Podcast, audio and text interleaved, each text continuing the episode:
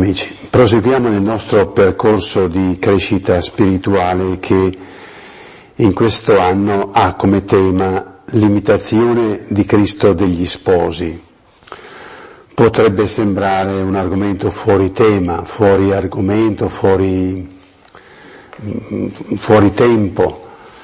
In realtà è un modo concreto con cui vogliamo rispondere alle esigenze attuali delle famiglie cioè proporre un ideale di vita, un ideale tale che possa essere abbracciato con gioia dai giovani, un ideale tale che costituisca la gioia di vivere anche per gli sposi.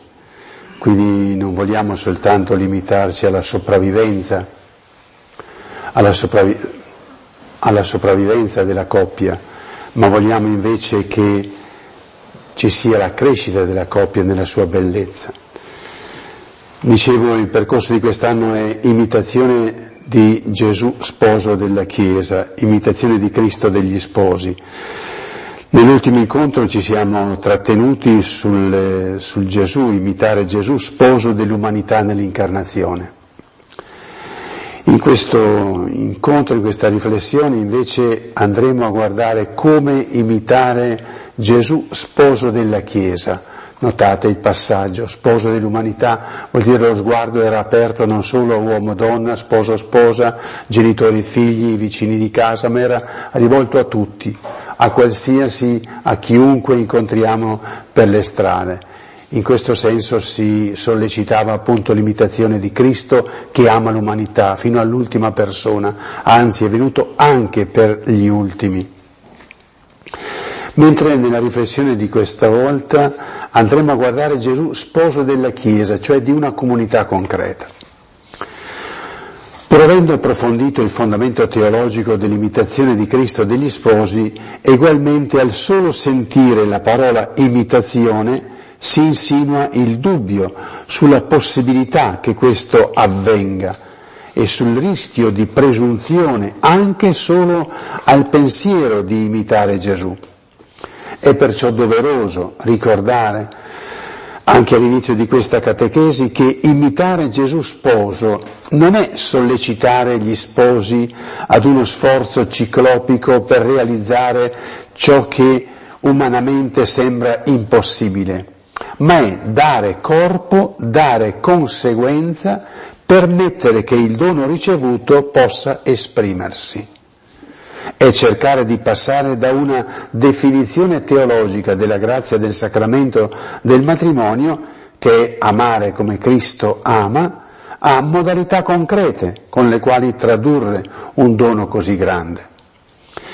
Allora ci introduciamo cercando innanzitutto il fondamento teologico e magisteriale dell'imitazione dell'amore di Cristo Gesù per la Chiesa, perché sembrano cose così grandi da dire ma forse se le inventa chi sta, chi sta predicando, mentre in realtà sono dette e ridette in tutti i modi dalle riflessioni teologiche e dal Magistero.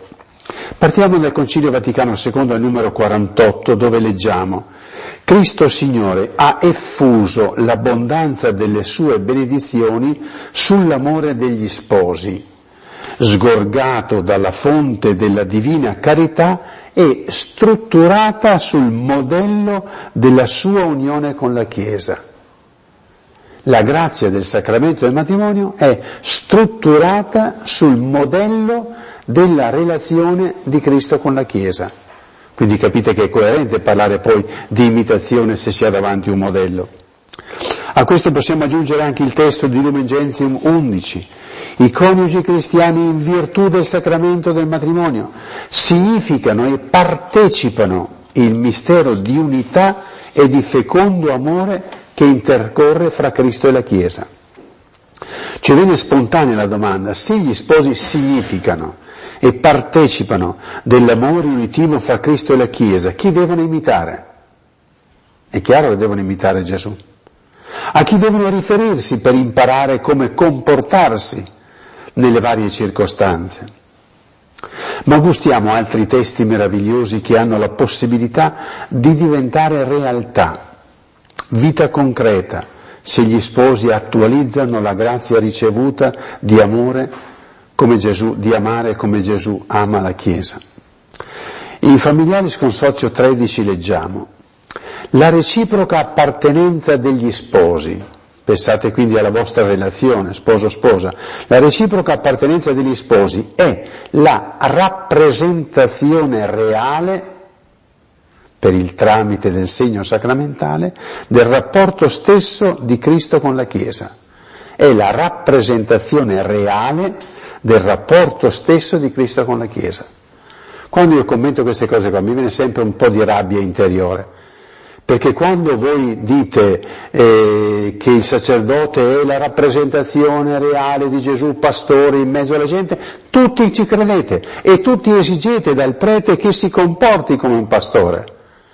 Quando si parla degli sposi che sono rappresentazione reale del rapporto stesso di Cristo con la Chiesa, sembra che si dicano cose vuote, vuote di significato, che non hanno bisogno di applicazioni, non, non sono realizzabili. Allora, per il sacramento, che il sacerdote possa essere Gesù pastore, quello è realizzabile. Che gli sposi siano rappresentazione reale del rapporto Cristo-Chiesa, quella è una parola vuota. Ecco dove dobbiamo andare a lavorare, cominciare a dire, ma gli sposi quando e come recupereranno la dignità del loro sacramento? Allora gli sposi devono imparare bene, devono conoscere com'è il rapporto Cristo-Chiesa, come si comporta esattamente Gesù, perché sono chiamati a rappresentarlo oggi come io pastore sono chiamato a guardare l'atteggiamento di Gesù pastore per sapere come comportarmi da pastore. Così gli sposi sono chiamati a vedere come si comporta Gesù sposo della Chiesa per comportarsi da sposi della Chiesa. Al numero 17 della Familiaris Consorzio leggiamo un'altra espressione molto stimolante. La famiglia riceve la missione di custodire, rivelare, e comunicare l'amore, quale riflesso vivo e reale partecipazione dell'amore di Cristo Signore per la Chiesa sua sposa. Anche qui mi permettete una, una, una piccola, una piccola um, chiosa. Molte volte vedo citato questo, questo documento qui, esattamente questo numero qui. Però sapete come viene citato? La famiglia cristiana riceve la missione di custodire, rivelare e comunicare l'amore. Punto. Ma come? Anch'io prete sono chiamato a custodire, rivelare e comunicare l'amore. Anche le suore sono chiamate a custodire, mh, mm, rivelare e comunicare l'amore. Qualsiasi cristiano è chiamato a custodire, rivelare e comunicare l'amore. Ma c'è una specificità, quale riflesso vivo e reale partecipazione. Sentite che parole pesanti, no? Gli sposi, voi sposi, riflesso vivo, reale partecipazione dell'amore di Cristo per la Chiesa sua sposa. Gli sposi hanno il dono di custodire e comunicare una qualità particolare di amore, quella di Gesù per la sua Chiesa. Devono perciò studiarlo, conoscerlo bene per imitarlo e per comunicarlo, perché è quella qualità di amore che sono chiamati a comunicare. Nel documento dei vescovi italiani Comunione e Comunità nella Chiesa Domestica, numero 9, leggiamo che la relazione uomo-donna degli sposi riceve il dono della comunione mediante lo Spirito Santo, che, attenzione, questa è la citazione, assume questa stessa struttura uomo-donna, dentro il mistero d'amore di Cristo per la sua Chiesa. Assume questa relazione dentro il mistero d'amore di Cristo per la sua Chiesa e pertanto, prosegue, la eleva a segno e luogo di comunione nuova, soprannaturale e salvifica. Cioè sono, diventa una sorgente di comunione soprannaturale e salvifica. Cioè gli sposi sono collocati in una relazione nuova. La loro relazione partecipa, condivide, è entrata dentro una relazione più grande. Gli sposi perciò devono, meglio ancora, hanno il dono di un modo nuovo di vivere al quale adeguarsi, al quale dare riscontro. Nella stessa lunghezza d'onda si colloca il Catechismo della Chiesa Cattolica, il numero 1624, dove si legge questo. Nell'epiclesi di questo sacramento, epiclesi significa invocazione dello Spirito, consacrazione, cioè nel momento della consacrazione degli sposi ricevono lo Spirito Santo come comunione d'amore di Cristo e della Chiesa. Cioè in ogni consacrazione degli abati, delle suore, dei frati, di chiunque si consacra, c'è un'effusione dello Spirito. Nel prete che viene consacrato c'è un'effusione dello Spirito. Com'è l'effusione dello Spirito, la consacrazione dello Spirito che viene negli sposi? Ricevono lo Spirito Santo come comunione d'amore di Cristo e della Chiesa. Quindi è una, un dono particolare. Perciò gli sposi, per vivere secondo lo Spirito Santo, sono chiamati a guardare ed imitare la comunione di Gesù con la Chiesa, sapendo che lo Spirito li ha condotti dentro questa, li porta in quella direzione. Per concludere questo punto, guardiamo i testi del rito del matrimonio. Nella munizione per il consenso il sacerdote premette queste parole. Ora Cristo vi rende partecipi dello stesso amore con cui egli ha amato la sua Chiesa, fino a dare la vita per lei. Così proprio all'inizio del matrimonio, prima del consenso, vi rende partecipi dello stesso amore. Invece nella seconda prece di benedizione si prega così, perché nell'unione coniugale dei tuoi fedeli, realizzata pienamente nel sacramento, si manifesti il mistero nuziale di Cristo e della Chiesa. Queste espressioni non possono rimanere soltanto parole. Io ho voluto appositamente evidenziarle per farvi cogliere la grazia ricevuta, ma queste espressioni non possono restare soltanto parole, perché sono cariche della potenza dello Spirito Santo. Gli sposi che prendono coscienza di questo dono sanno di poter dare carne dare testimonianza, manifestare questa unione di Gesù con la Chiesa. Ma dove impararla? Se non direttamente da Gesù e imitarlo nel suo amore verso la Chiesa. Tutte queste indicazioni che lo Spirito Santo ha donato alla Chiesa sono preziose e ci conducono a guardare, ammirare e imitare come Gesù ha amato e ama la Chiesa sua sposa. Quindi fatta questa premessa no, di come il sacramento del matrimonio specializza in amore l'amore di coppia, lo introduce in un amore grande, l'amore di coppia, cioè dentro quello di Gesù per la Chiesa andiamo a vedere come Gesù ha amato la Chiesa e lo vedremo due, in due momenti, come Gesù ha amato la Chiesa prima della morte e risurrezione e poi vedremo dopo la sua morte e risurrezione. Come Gesù ha amato la Chiesa prima della morte e risurrezione, per, per guardare poi come imitarlo. Innanzitutto cosa significa Chiesa? Perché si potrebbe dire la Chiesa, non c'era questa parola ai tempi di Gesù, noi non la leggiamo nei Vangeli. Chiesa, ecclesia, deriva dal greco ekkaleo, che vuol dire i chiamati è la, chiamata, la comunità dei chiamati. Quelli che sono attorno a Gesù sono Chiesa, è la comunità dei chiamati, l'assemblea unita di coloro che sono chiamati. Gesù chiama alcune persone a seguirlo e queste cominciano a stare con lui, a condividere tutto con lui. È la sua comunità, la sua prima ecclesia, chiamiamola così, i primi chiamati.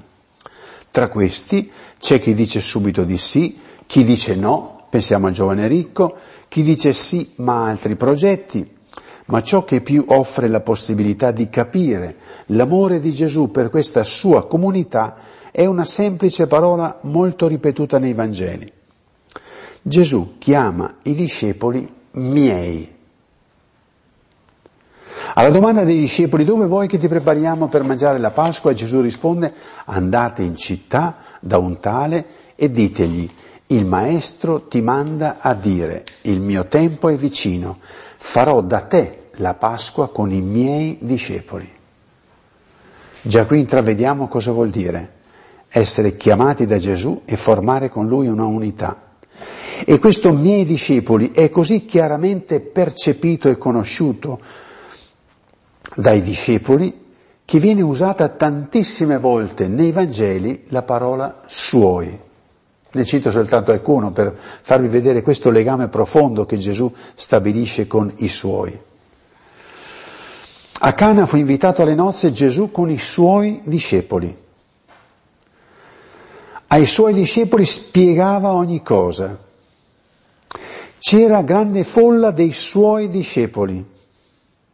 Gesù salì bar- su una barca con i suoi discepoli. Dopo il miracolo a Cana leggiamo, i suoi discepoli credettero in lui.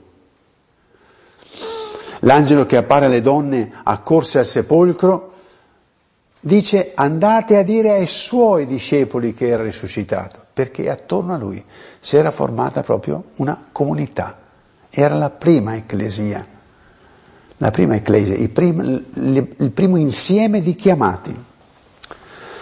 Quanto Gesù è attento e ama i suoi, coglie le loro stanchezze, venite in disparte e riposatevi un po', si rende conto della loro incomprensione, cercano un posto, vogliamo sedere una a destra e una a sinistra. Quando annuncia il suo dono più grande, che è l'Eucarestia, non è capito dai suoi e dice espressamente, volete andarvene anche voi?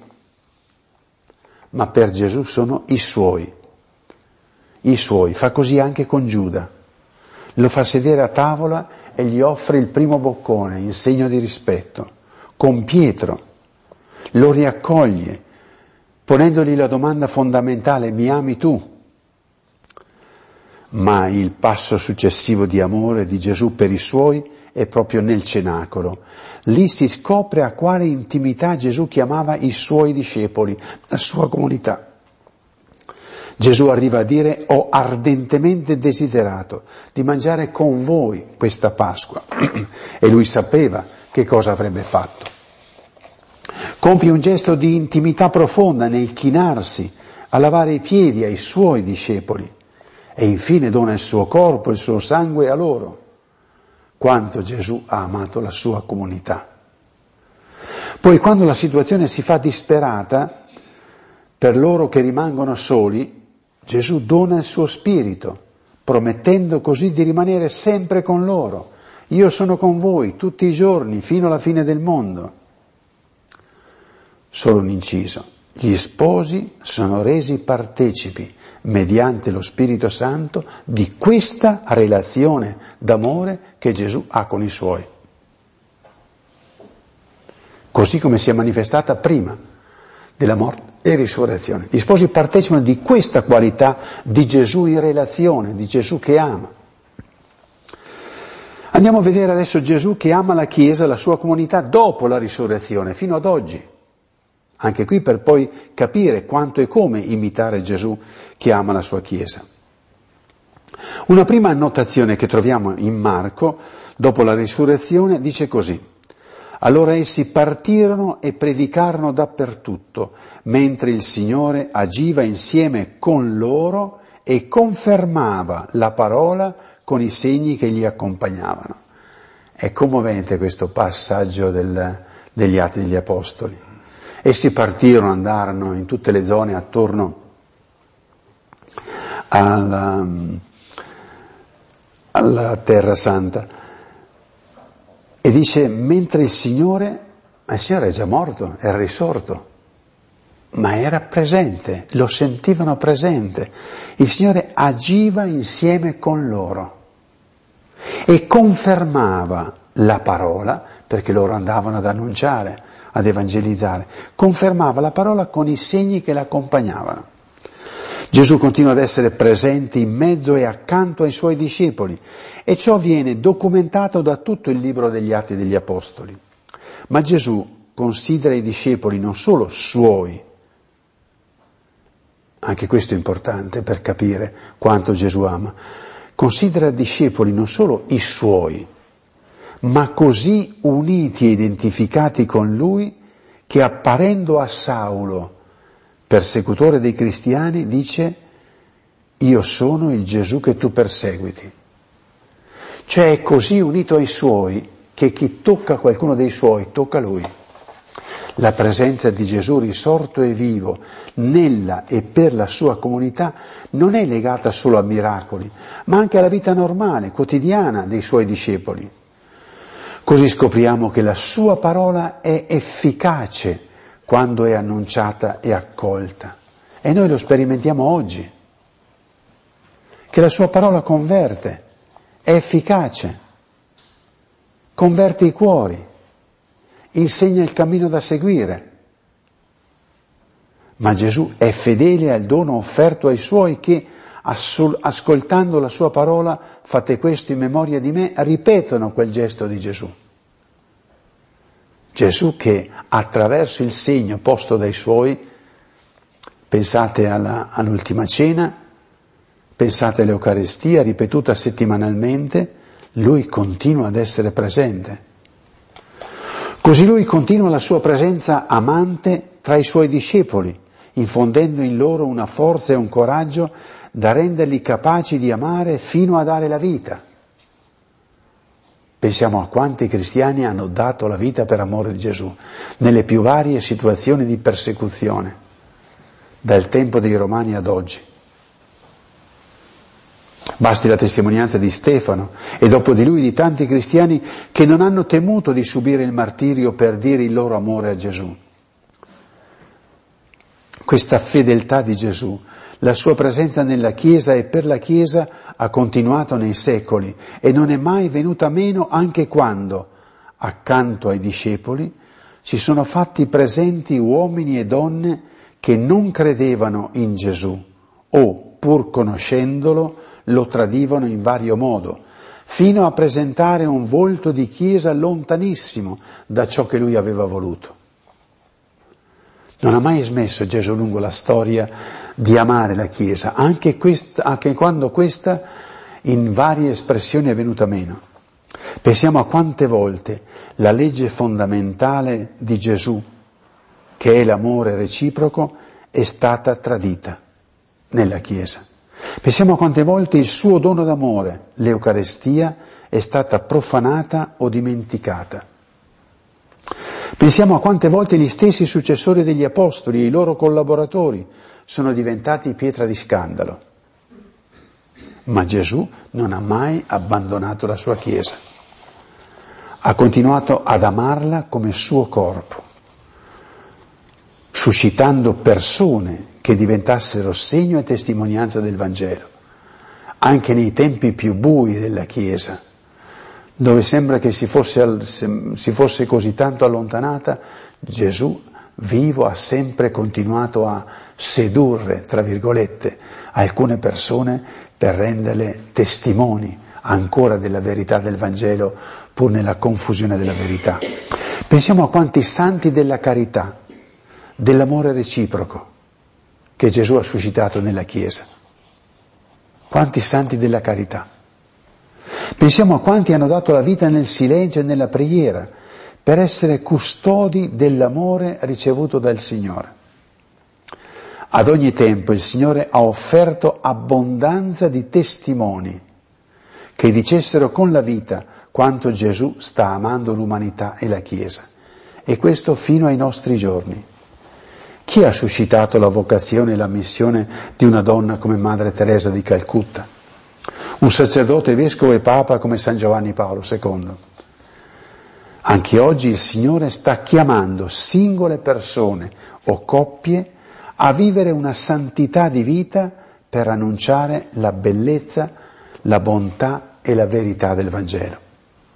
Quanto Gesù sta amando la Chiesa i nostri tradimenti, i tradimenti di tutta la Chiesa, quando questi avvengono, stanno a dire quanto Gesù oggi sta amando la Chiesa.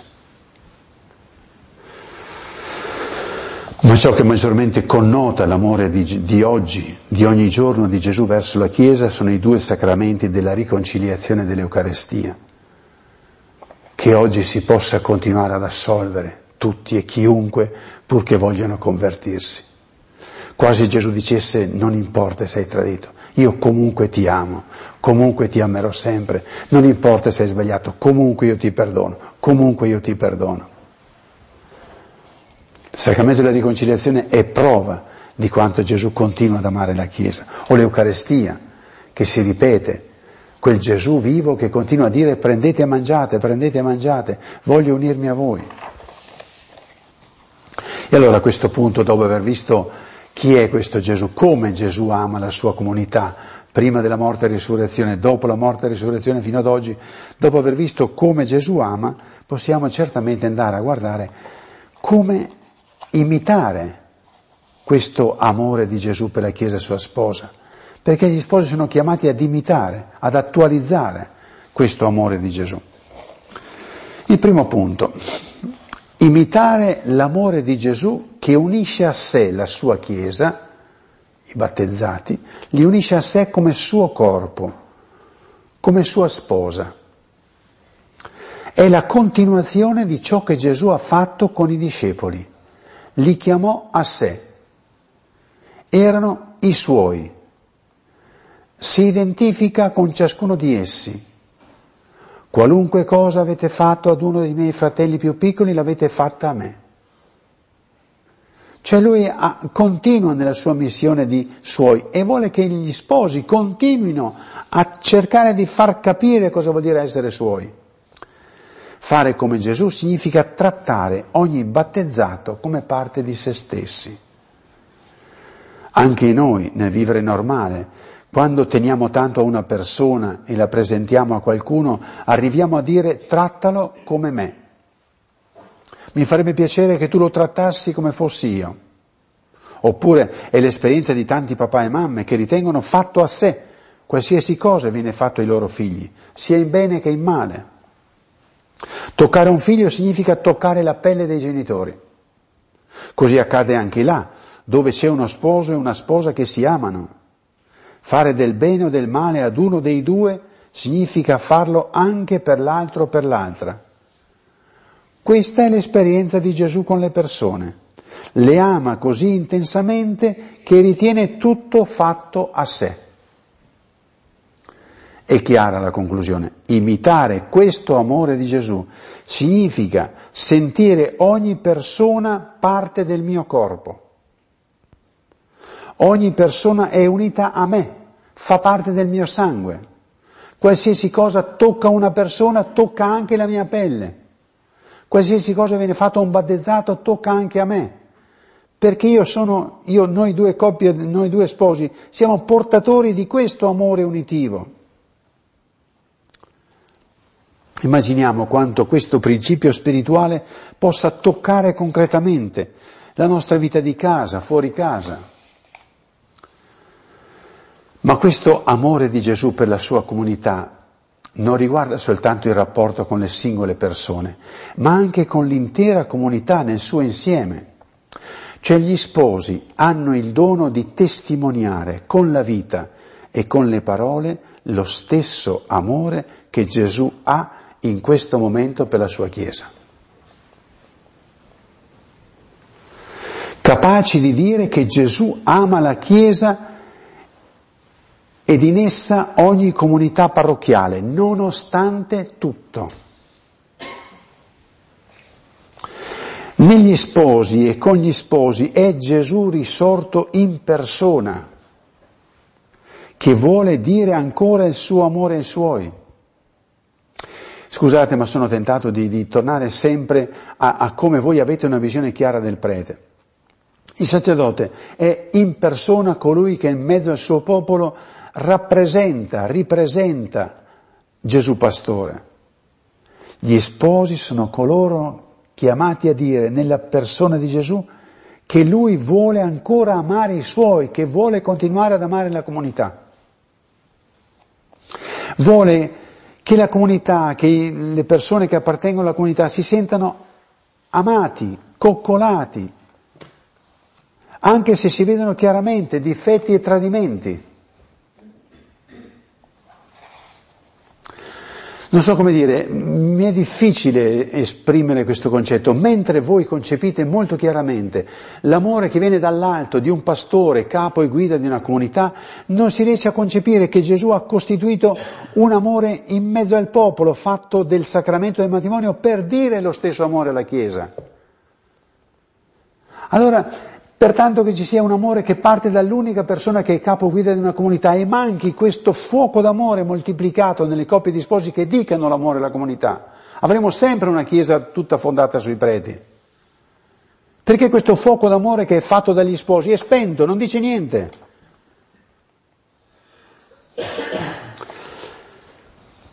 È questo amore di Gesù che ridona speranza e forza alla comunità, che ne fa un corpo solo con lui mediante il battesimo, con un solo respiro che è lo Spirito Gesù, diventando sempre più una unità totalizzante in lui con la Santa Eucaristia. Gli sposi sono chiamati a dire con parole ed opere, nel nome di Gesù, comunità. Sei amata, sei amata da Gesù. Quanti sposi sono disposti a dire alla propria parrocchia, comunità parrocchiale, o chiesa diocesana, o chiesa universale, sei amata da Gesù, ma dirla con gesti, con parole. E vuole che Gesù, qualcuno la dica, fatto voi, custodi di questo amore per la sua chiesa. Vi ricordate tutta l'introduzione che ho fatto, come Gesù ama la chiesa, come Gesù ama la chiesa. Un secondo punto. Imitare il vedere e l'ascoltare di Gesù, sposo della Chiesa. Il donarsi di Gesù alla sua Chiesa non è teorico, ma concreto, è fatto di, di vedere, di ascoltare. Gesù si sente coinvolto continuamente da ciò che ascolta. Ogni voce, ogni grido lascia in lui una traccia e sente di rispondere. Pensiamo a tutti i dialoghi nei quali si chiede a Gesù di compiere un miracolo, ma pensiamo anche a come Gesù ascolta i pensieri e i desideri di chi lo avvicina. La conversazione con Nicodemo, con il giovane ricco, con i discepoli che capiscono e non capiscono le novità di ciò che sta accadendo. Non gli sfugge nemmeno la parola sussurrata dal ladrone mentre lui sta morendo sulla croce. Il Gesù che ascolta, perché ama ascolta perché ama.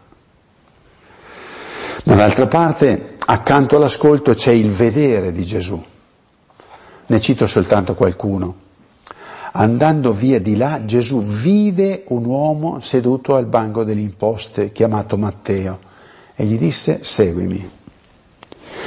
Gesù, voltatosi, la vide e disse, coraggio figliola, la tua fede ti ha guarita. E in quell'istante la donna guarì. Oppure Gesù allora la vide piangere e piangere anche i giudei che erano venuti da lei, si commosse profondamente, si turbò e disse Lazzaro esci, vi ricordate questo episodio del Vangelo? Oppure un altro episodio, vedendo le folle ne sentì compassione. Gesù vede, vede le necessità, vede le situazioni dei piccoli, dei grandi, dei poveri e dei ricchi, ma anche dell'intero popolo. Gesù vede anche quello che altri non vedono e non vogliono vedere, cioè un vedere diverso che guarda non solo con gli occhi mm, del fisici ma anche con gli occhi del cuore. È un vedere che in lui genera compassione. Gli sposi hanno il dono di partecipare dell'amore con cui Gesù ascolta e vede chiamati ad imitare Gesù nel suo come ascolta, nel suo come vede. Gli sposi chiamati ad ascoltare e vedere i singoli battezzati e la comunità intera come Gesù ascolta e vede. Attualizzare l'amore di Gesù che ama la Chiesa vuol dire attualizzare, imitare Gesù nel suo ascoltare, nel suo vedere. La grazia del sacramento delle nozze che abilita, rende idonei gli sposi ad amare la Chiesa come Gesù la ama, va tradotta in gesti concreti di tutti i giorni, con le persone e in quella comunità parrocchiale nella quale essi vivono. Un terzo aspetto. Imitare Gesù sposo che dona alla Chiesa parole di luce e di amore. Un altro modo con cui Gesù ha amato i suoi e continua ad amarli è con la sua parola. È parola che accompagna, che rimprovera, che consola. È sempre presenza di amore che si fa parola. Va precisato innanzitutto che la parola di Dio è presente anche oggi nella scrittura, tutte le volte che viene proclamata o tutte le volte che viene letta, ascoltata, parola che è nella tradizione della successione apostolica, nel Magistero, ma Gesù che continua ad amare la sua Chiesa anche attraverso la sua parola, vuole continuare ad amare questa Chiesa con la parola degli sposi. Desidera far giungere alla Chiesa il suo amore attraverso parole di vicinanza, di affetto, di testimonianza degli sposi, anche attraverso parole di verità nell'amore. Cioè il Gesù che dice parole d'amore, pensiamo a tutte le letture, parole di luce, parole di verità, dice sono solo mie, oppure anche gli sposi che amano la Chiesa sono chiamati a dire parole di amore, di verità, di vicinanza, di affetto alla Chiesa. Pensiamo a tutte le volte che come sposi parliamo di Chiesa, di preti, di fede. Esprimiamo l'amore di Gesù per la sua Chiesa sposa. Anche quando dobbiamo dire una verità amara, esprimiamo l'amore di Gesù per la sua Chiesa sposa. Quanto e come, attraverso le parole, esprimere l'amore di Gesù per la Chiesa sua sposa. Un ulteriore passo imitare Gesù sposo che continua a donare il suo corpo per amore alla sua Chiesa. Contempliamo ancora una volta l'amore senza misura di Gesù per la sua Chiesa sposa, espresso attraverso l'Eucarestia. Con essa Gesù vuole arrivare oggi dove gli è reso possibile a toccare le persone. L'Eucaristia è proprio fatta per toccare oggi le singole persone che vivono nel tempo e nella storia ad unire il suo corpo glorioso a ciascuno dei nostri corpi mortali, per farci capire ancora una volta ti ho scelto, ti amo, sei prediletto. Se vuoi con il mio corpo glorioso ti do già la garanzia, l'anticipo della direzione del paradiso. Gesù vuole farci sperimentare continuamente che non c'è amore più grande di chi dà la vita. Questo ce lo dice in ogni Eucaristia, prendete e mangiate. Gli sposi, per il dono dello Spirito Santo, con i loro corpi, sono chiamati ad esportare, a portare fuori della Chiesa, verso tutti questo amore. Sono chiamati a fare della loro forza unitiva, nel diventare una sola carne, una forza unitiva per costruire un solo corpo in Gesù e con Gesù fra tutti i cristiani. Cioè la forza unitiva degli sposi cristiani che vivono nel sacramento delle nozze non è una forza unitiva che è destinata eh, a, a, a concludersi solo nell'incontro con lei, con lui, con lo sposo, con la sposa. È una forza unitiva che proprio in forza di questa unità di carne raggiunta uomo-donna deve, è, è chiamata ad essere forza unitiva attorno a sé potenza unitiva. Come Gesù ha dato il suo corpo per amore, per unire e farci diventare un solo corpo. Quando noi mangiamo l'Eucarestia, tutti quelli che hanno fatto, hanno fatto, la comunione diventano un solo corpo. Così la forza unitiva degli sposi non, non è chiusa dentro la vita di casa, ma è forza unitiva che si estende. Essere corpo dato significa per gli sposi allargare continuamente l'orizzonte del loro dare amore. Quante coppie e famiglie o gruppi di famiglie e amici rischiano di diventare un circolo chiuso, anche se all'interno della Chiesa, gruppi che sono luoghi vietati agli estranei. Corpo dato per amore è per tutti. Gesù dice per voi e per tutti. Chiudersi in se stessi come coppia o come gruppo è annullare l'Eucarestia, è annullare la forza del sacramento delle nozze. Perché l'Eucarestia, il sacramento delle nozze, non è destinato a fare soltanto dei due una carne sola, a fare una bella coppia, ma ad essere mostra permanente, comunicazione permanente di questa forza unitiva, che molti siano uno, un sol corpo, come Gesù con la sua Chiesa. Sono tutti temi sui quali ci si potrebbe diffondere moltissimo, ovviamente, però a me interessava darvi soltanto almeno l'input di quanto e come c'è spazio per imitare questo vostro coinvolgimento nell'amore di Gesù per la Chiesa. E da ultimo, imitare Gesù sposo nel suo amore misericordioso verso la Chiesa. Ricordiamo la domanda degli Apostoli a Gesù. Quante volte dobbiamo perdonare?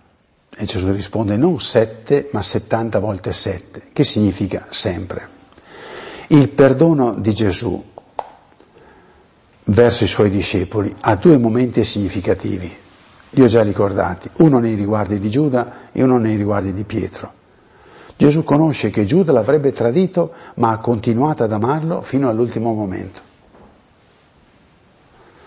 Pietro, pur essendo costituito capo, tradisce Gesù e si trova perdonato. E segno del perdono più grande è quando Gesù sulla croce invoca il perdono per chi l'ha crocifisso. Padre, perdona loro perché non sanno quello che fanno. Gli sposi partecipano di questo amore di Gesù. Sono coinvolti con il sacramento, ricevono il dono dello Spirito a vivere e ad attualizzare questo amore misericordioso. Anche nella vita di coppia si sperimenta il perdono, ma spesso è fino ad un certo punto, ma non oltre. Gesù ci dice che non c'è limite all'amore che perdona, ma non chiede di attualizzare questo perdono grande solo all'interno della coppia, ma anche con i figli, con la comunità cristiana, con tutti. Gli sposi, per la grazia ricevuta, sono chiamati a tessere continuamente riconciliazione e misericordia. Se gli sposi partecipano dell'amore, dell'amore di Gesù che riconcilia sempre, finché esiste il sacramento della riconciliazione, Gesù che perdona, gli sposi sono chiamati ad essere distributori di perdono, di misericordia, ad essere nel mondo segno di un Dio di misericordia e di amore. In poche parole Gesù ha dato agli sposi il dono, lo Spirito Santo, per dire in concreto che l'amore, l'amore grande, l'amore di Dio anche oggi continua a farsi carne attraverso di voi.